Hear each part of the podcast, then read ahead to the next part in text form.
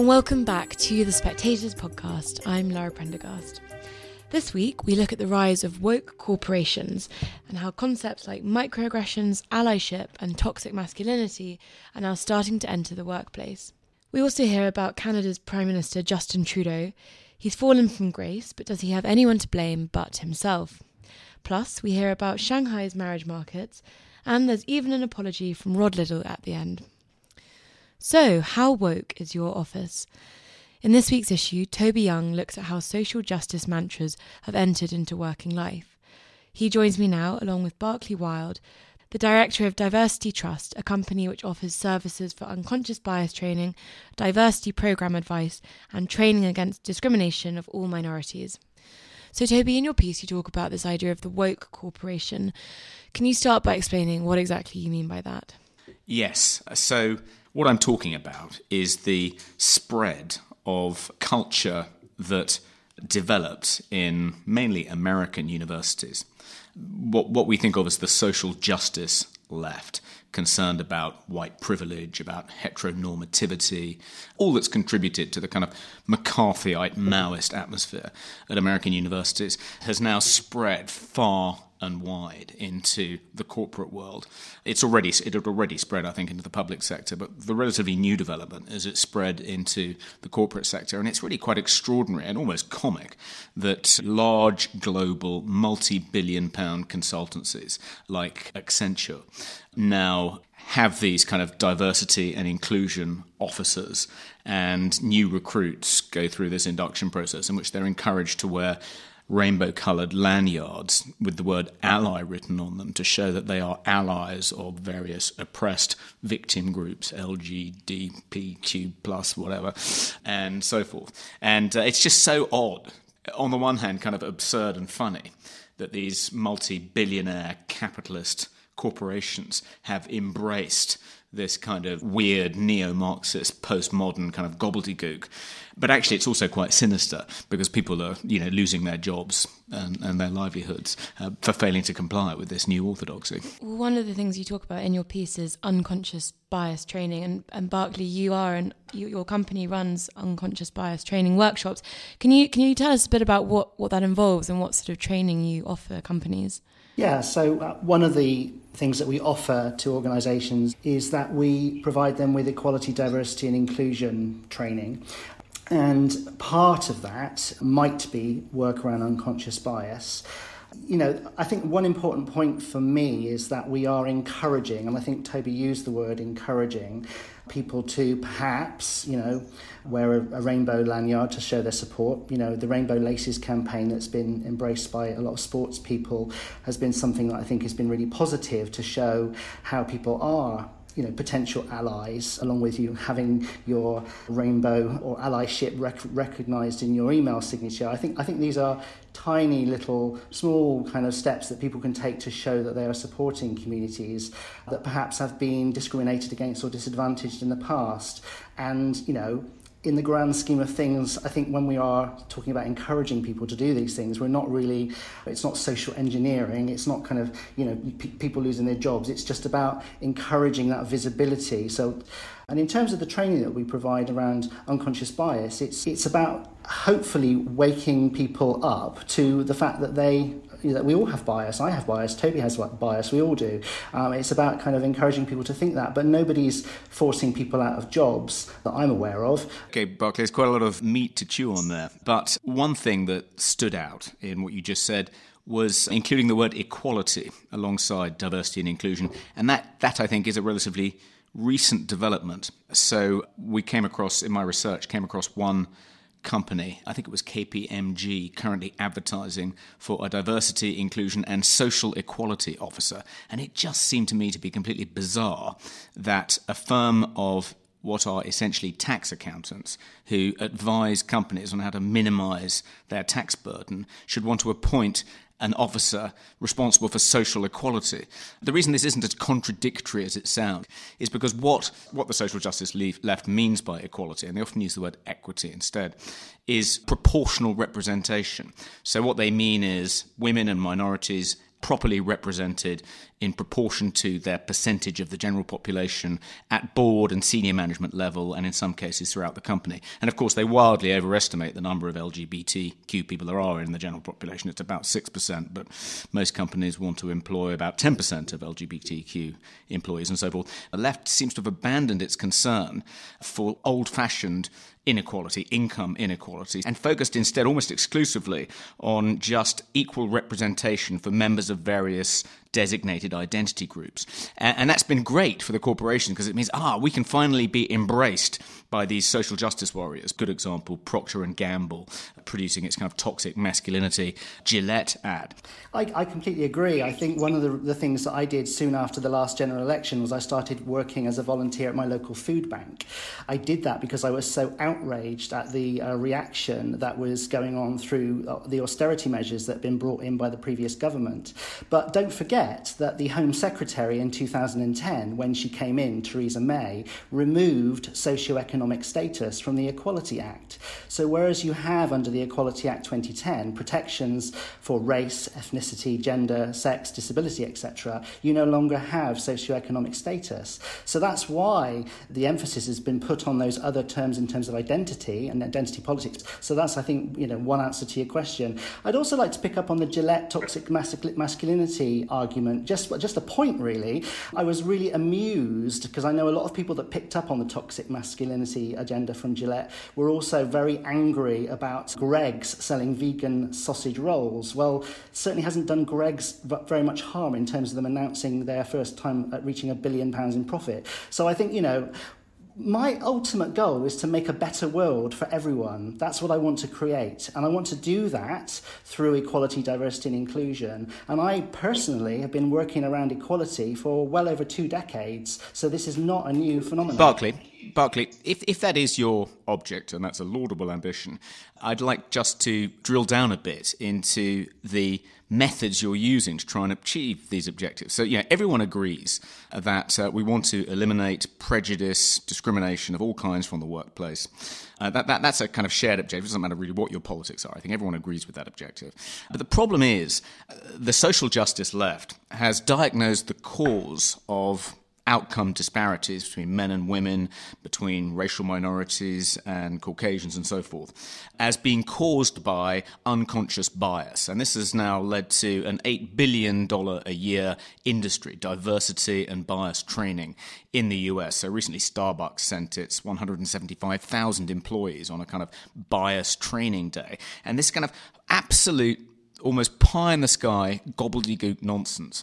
This belief that if you send people on a course, a one day course, and, and, and make them sit the implicit association test, that you're going to eliminate this bias and create a level playing field in the kind of corporate workplace. I mean, one of the reasons that's so misguided is because there is no evidence. Well, first of all, the implicit association test itself, that's the main test used that whereby diversity trainers try and persuade these uh, clients that they are suffering from unconscious bias. I mean, there's first of all, when people take that test, the, the results differ wildly each time, so it doesn't seem to be recording any permanent feature of people's characters. Secondly, there's no evidence at all that having sat that test, if people who perform badly on it are going to be more discriminatory and people who perform well are less discriminatory. There's no, there seems to be no evidence of that either. But really importantly, there was some research published in the Journal of Applied Psychology, which I refer to in my article, which showed that actually, far from reducing discriminatory behavior, diversity training actually has the opposite, has the unintended consequence of making people more likely to discriminate against people and to stereotype people who aren't like them. I mean, it's just absolute snake oil. Well, that's why I'm in the business of social change. So it's not just one intervention. I, I train, my background is in partly in health promotion, and I I know that if I run a campaign or create an, a specific intervention, that is one of many factors that will influence someone's behaviour change. So if that's stopping smoking or quitting drinking or dietary changes or whatever that is, you don't only have one intervention, you don't only have one training course, it's part of a much broader mix. Certainly, your experience and what you're talking about in terms of that research is not our experience. What we find is that people leave the training, they carry on that conversation, they take it into their team meetings, they talk about it, it even will impact on people's lives outside of work. So they'll they'll start to challenge people perhaps that they wouldn't have challenged before if they're being racist or sexist. And certainly the Starbucks training came out of the fact that there are staff being racist towards customers. I don't want to live in a world where people are racist. Well, that, that, that's actually that was that's that's that's that's um that's a, the exact circumstances in which Starbucks self-diagnosed itself as racist are a little bit murky. And I think that the reason this is important is not just because you know you don't want people to waste money on snake oil. It's also because you know if you are genuinely concerned about the underrepresentation of, of minorities and women.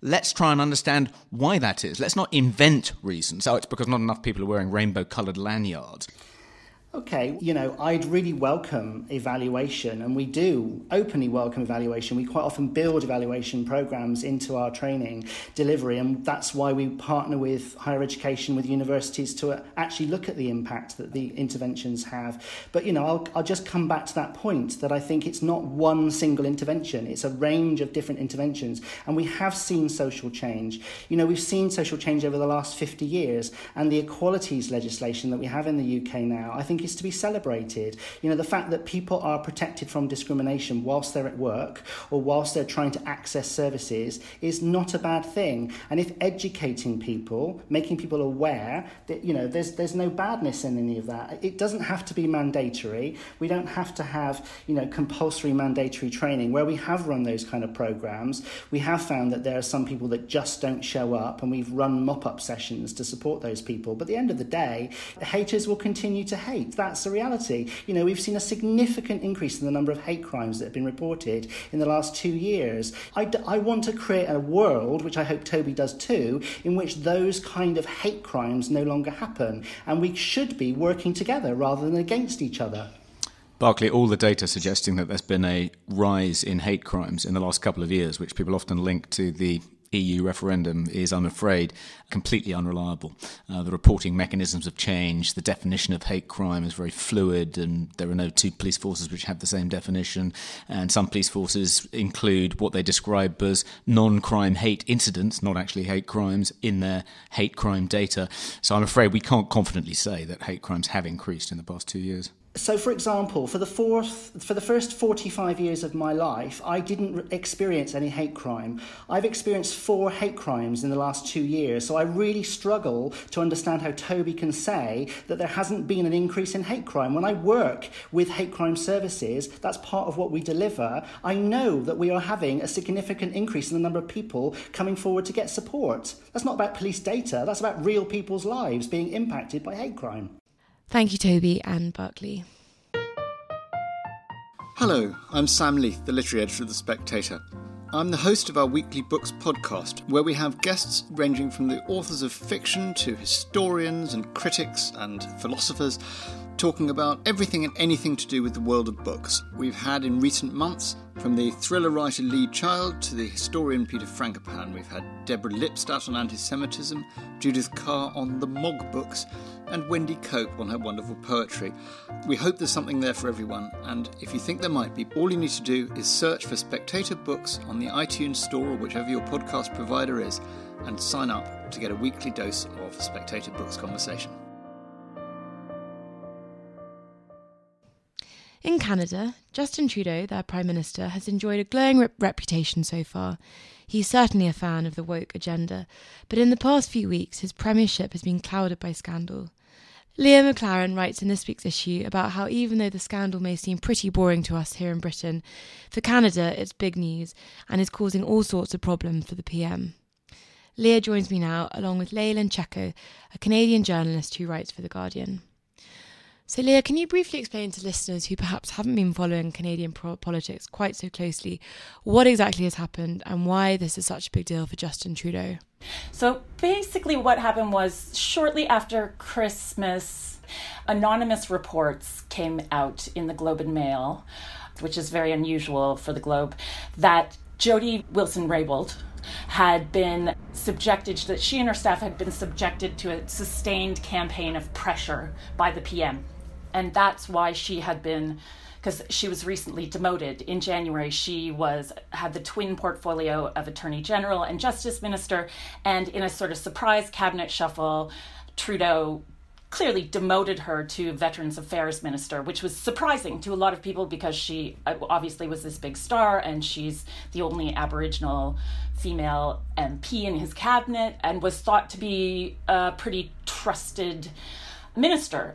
The Justice Committee called a hearing and Raybould Wilson testified. A few people testified, but her testimony was quite explosive, and that was last week and she outlined this sort of period of a few weeks, might have even been a couple of months, when the Prime Minister's office tried to get her to reverse a decision that she had made, which was to, to lay charges against NSC Lavalin, which is an engineering, a sort of multinational engineering firm that's based in Montreal that employs about 50,000 people. Montreal being the Prime Minister's hometown, where his constituency is.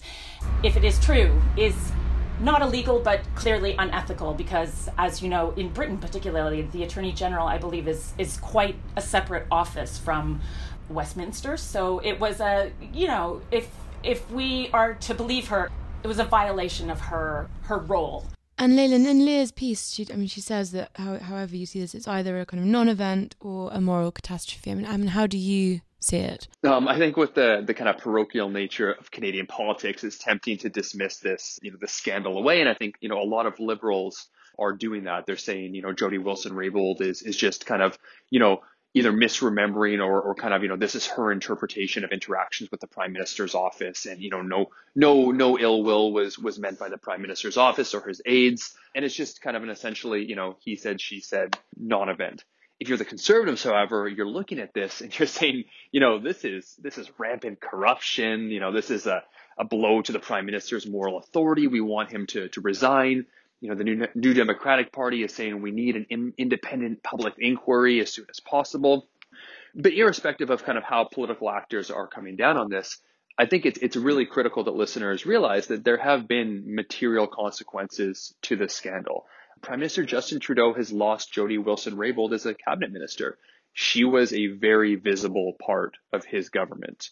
He quite publicly and quite abruptly lost Jane Philpott, the Treasury Board secretary, who, like Wilson Raybould, was a rising star in the Liberal Party. Justin Trudeau has lost Gerald Butts, his longtime principal secretary, close friend. So I think that, you know, irrespective of, of how you know political actors will make hay of this, there have been quite politically damaging aspects to this crisis for the Trudeau government. I mean, obviously, he's positioned himself as a sort of holier than thou politician. I mean, do you think Canadians have been quite surprised to see cracks appear in that persona? You know, I think Canadians, the Canadian relationship with Trudeau is a little more complicated than the international liberal one. But it's it's sort of like the way you know Brits have a very complicated relationship with the royals compared to Americans and Canadians who just sort of love them. He had good approval ratings, but he was seen as sort of viewed as holier than now by a lot of conservatives. The nickname for him was the Dauphin. He has a lot of things about him that wouldn't rec- recommend him. He's a sort of rich kid who floundered around for a long time, but then he did win this landslide majority that nobody expected in 2015. And it was really an emotional moment for a lot of people because it came after the better part of a decade of the previous premiership of Stephen Harper, who was the opposite of Trudeau. I mean, he was not an inspirational leader. He was he ruled by fear and he there was a lot of opacity and didn't give interviews openly loathed the press. And so Trudeau just, uh, it was like this breath of fresh air. So it, it, it really was a bit of a golden moment. But that seems to be over. And what happens now? I mean, is there a chance that Trudeau could resign or are we going to see it blow over? So, what happens next? I think it's difficult to see the prime minister resigning from this. On Monday, he came out with a quite forceful show of support from key cabinet members, including Foreign Minister Chrystia Freeland, Environment Minister Catherine McKenna, you know, essentially saying we're going to weather this storm. And he had all remaining 33 members of cabinet issue, you know, statements of support saying I have full confidence in the prime minister. So while conservative leader Andrew Scheer would probably like to see Justin Trudeau step down before the election. I think that, you know, while he sustained pretty clear political damage. I think that he's in a position right now with the support of cabinet to fully weather the storm. If something else drops, um, you know, it could completely change the calculus. The election is still seven months away, but at this point right now, it feels like, you know, he's not quite ready to toss his hat into the ring. From Canada to China, where Cindy Yu, our podcast editor, has just been to visit Shanghai's marriage market. Cindy joins me now, along with Yuan Ren, who writes about China for the Daily Mail. So, Cindy, you've recently been to this marriage market in Shanghai. What was it like? So, I'd heard about this marriage market from Chinese media and a little bit about it on Western media as well. And it's it's bizarre, really. Picture a public park, and on the paths of this public park, there will be loads and loads of umbrellas set on the ground, and on each umbrella there will be a dating profile in a sheet of A4. Um, this dating profile will have all the vital information about the person you're trying to sell, in inverted commas, and also the sort of person you want to attract for the person you're matchmaking for. But it's not the singles themselves who are there, it's the parents of the singles. And these are maybe 60, 70 something year olds really worried about their grown up children still unmarried. So there'll be 30 something year old children who are just not married yet. And given that they're Chinese parents, they're super worried. So worried that they're out in the cold to matchmake physically. And I mean, is there a high success rate? No. I mean, no one's done a study on it per se, but one father I talked to, who's a university lecturer, told me that, you know, in absolute numbers, it must be quite high just because of the sheer volume and footfall of people going through it. But in ratio terms, barely. He's been there, he'd been there for three years. Gosh, yeah, and you've you've spent time in China as well. I mean, have you have you seen similar things to this? It's it's quite a rare phenomenon. I've been to the only one that I know about in Beijing is in like a really famous kind of tourist park. I don't I don't think it's it's kind of a, a vestige of maybe a trend that was around many years ago, but I think it while it's very rare, I think it's a good kind of representation of the kind of ideas that parents have, the sort of thoughts that go through their heads um, when they are matchmaking. Matchmaking is huge, so this, I guess, kind of crystallizes what you know what's happening all over the country in a very specific location. Cindy, one of the things you talk about are these lists of sort of features that people mm. want. I mean, are those is that important to Chinese parents, kind of what someone looks like and how tall they are? how tall they are, definitely, but actually not so much what someone looks like. I mean, you can't really put down on a piece of paper what someone looks like because you know Chinese people will have brown hair, brown eyes, so you can't really say I want an 8 out of 10 daughter in law. but height is definitely a thing, and I mentioned in my piece that even though I'm 5'5, I'm considered tall in China, and that's a good thing for a woman, but for a man, you have to be at least, you know, 5 or 7 centimetres taller than a woman as well. But other criteria are actually, you know, when you talk to the parents, it's not so important if someone has a car or a house, they just want their daughter or son to be married off.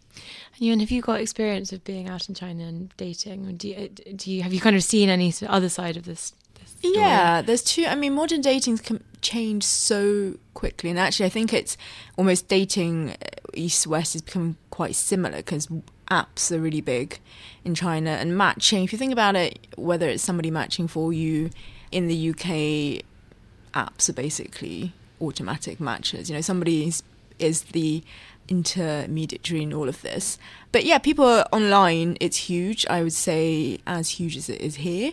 But at the same time, while the online is expanding, offline people are still meeting each other through friends. Uh, there's a huge social network that basically really helps and supports young people. It's like Mulan, but much, much more supportive, and nobody berates you for it. I mean, one of the things Cindy talks about in her piece is that younger people just aren't as bothered like about getting married? I mean, has that something is that something that you've kind of noticed? No, not at all. I think if anything, young people are more bothered about it these days because there's so much talk about it in the social media. The whole, you know, leftover women, the phenomena, as it were, that um, you know, if you're not married by the late twenties, that it's something to be worried about. So it's it's really prominent in the media, in TV shows. It's a big theme everywhere. So people are much more aware of it, and I think with kind of economic development, what you call criteria like 条件 and what people have the material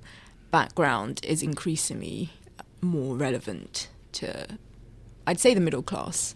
Cindy, did you get the impression that the parents who were there were more worried about their sons or their daughters, if, if kind of if this idea of leftover women is such a kind of problem? Mm, so there was a huge gender imbalance at the market, and about maybe about seventy five percent of the people there were looking for daughters. So looking for their single daughters men and you know if you were if you were there with a single son you know you were hot property and you know maybe that and that maybe that is a reflection of this patriarchal notion of leftover women and I just couldn't quite work it out because the gender imbalance in China, you know, there's a huge sex, sex ratio imbalance because of the one child policy. That meant boys were more preferable, and if you could only have one child, you'd go for a boy, which means that there are 30 million extra men in China than there are women. And I just couldn't see, I didn't see that reflected in the market at all.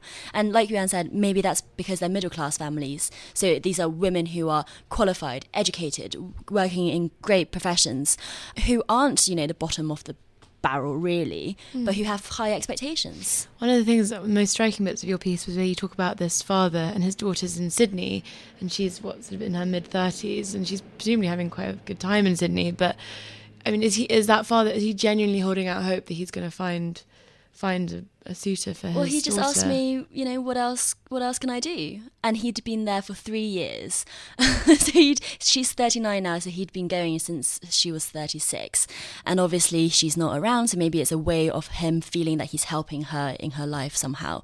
But yeah, I mean, he he I don't know if he really expects success, but he just he doesn't know what else to do. And you, and just finally, I mean, why do you think? I mean, I assume all parents always want their children to be happy, but I mean, is there something in particular in China at the moment that means that they're feeling particularly kind of keen to make sure their children are married off?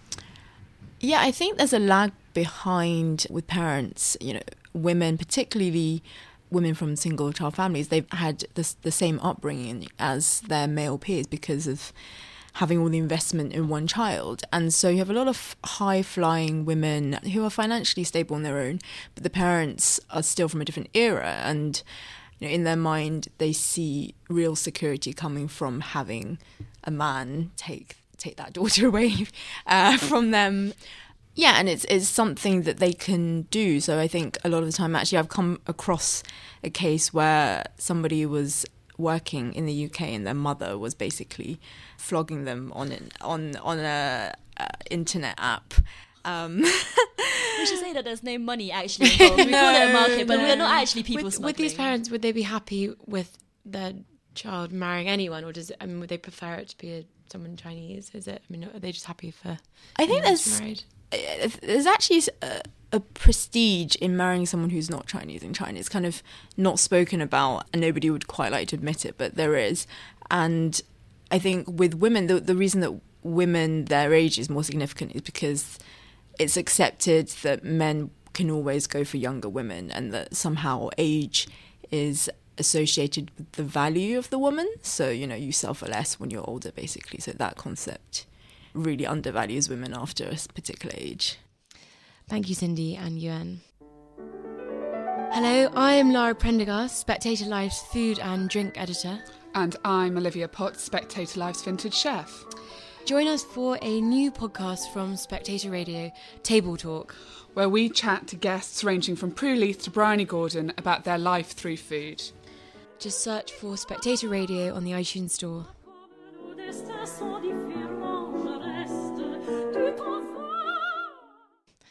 And finally, 12 years after James Bartholomew wrote about how he was taking his daughter Alex out of school to homeschool her and to teach her how to paint like Cezanne, and Rod Liddle then responded by saying how stupid this was, Rod has now had a change of heart and in his column this week apologises to James. Rod and James both join me now. So, Rod, you write about wanting to apologise to James in this week's issue. Can you take us through why you want to now say sorry? Yeah, no, absolutely. I'm very, very, very sorry, James. I was wrong and you were right. It's as simple as that. James wrote a column, I think it was in 2006, actually, uh, as long ago as that, in which he talked about how he was going to homeschool his daughter. Who I think it's Alex. Is, uh, am I right? That's right. That's right. And I rather took the piss out of it, saying that you know we all think we're we're we're clever enough to to homeschool our kids because we're we're bright uh, vibrant people, and we we're well read and so on. And we we worry about our schools, but that the best people to teach them are in the end professionals, are the teachers.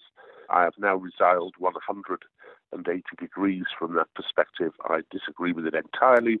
James was right, and the, I've come to that conclusion uh, by watching, you know, what happens in the local schools in my area and you know what happens to my daughter as well when she's at school. James i mean first of all do you accept rod's apology?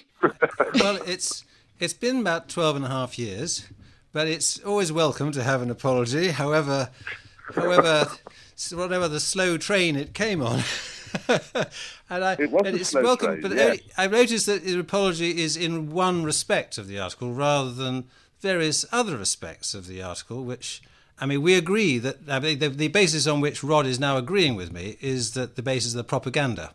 The propaganda in schools, politically correct, left wing, pro climate change, no discussion, no debate. These are the facts, you know, and that kind of thing. Rod has has uh, has now seen this sufficiently to to see that that is a problem at, at schools but there were, I mean, the thing where he was really contemptuous and scornful and derisive of me was in respect of me being aspirational, middle class, bourgeois, liking my dry, crisp wine and going to Lucca and all this sort of stuff. And I was, he was really sneering about this.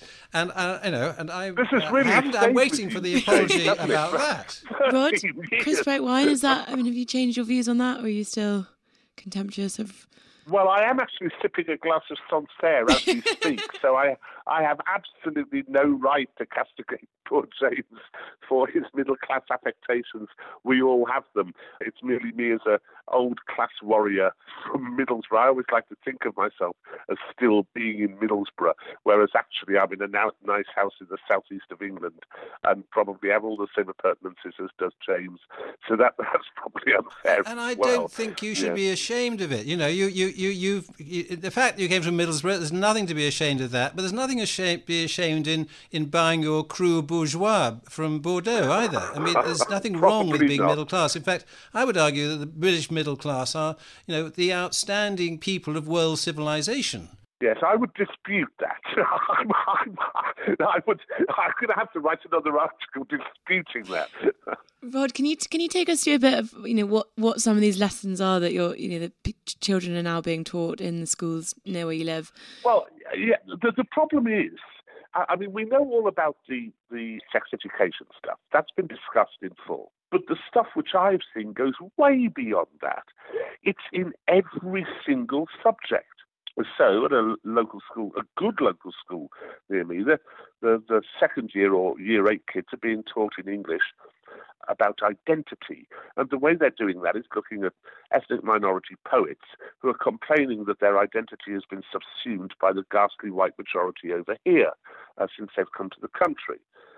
If that was a one off, fine. I think that's a reasonably interesting thing to hear. But it's not, because in history they're doing how colonialism has wrecked Africa, which is, to my mind, an absurdity. But also, they're in in uh, geography, they're doing why a lad from Eritrea must be allowed to come to Great Britain to seek asylum, and th- th- these are never.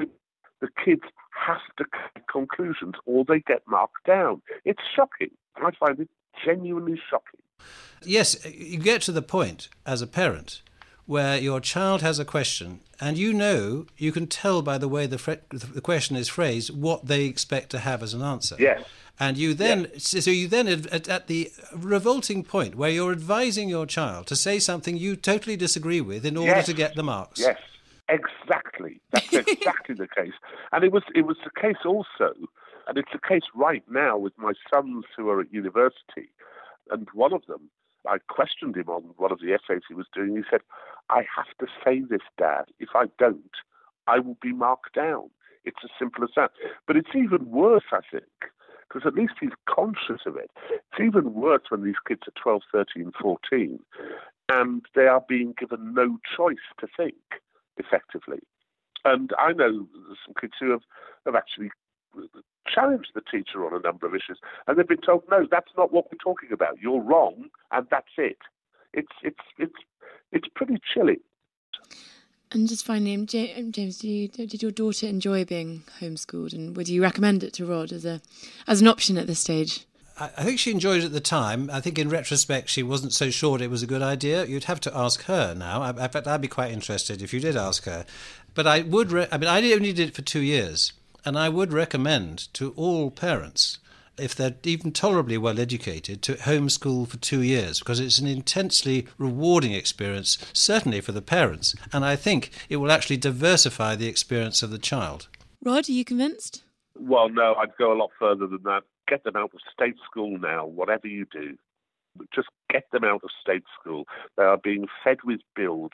And and it's also a whole bunch of other things. I mean, which James, I think, partly touched on it in, in that 2006 piece, which is the the denial of excellence, the refusal to uh, to aspire to excellence. That's all gone. The competitiveness has gone, and the kids need all this. So, yeah, I'm with James entirely, and would probably even go further. Thank you, Rod and James. And that's it for this week. If you've liked the podcast, please do subscribe, rate, and review on the iTunes Store. We always like hearing from you. And if you've enjoyed this podcast, you can read all of the pieces discussed in this week's issue, as well as more from Rachel Johnson, Andrew Roberts, and Catherine Mayer. And we've got a special subscription offer. You can get 12 issues for £12, as well as a £20 John Lewis voucher if you go to spectator.co.uk forward slash voucher. Thank you for listening, and do join us again next week.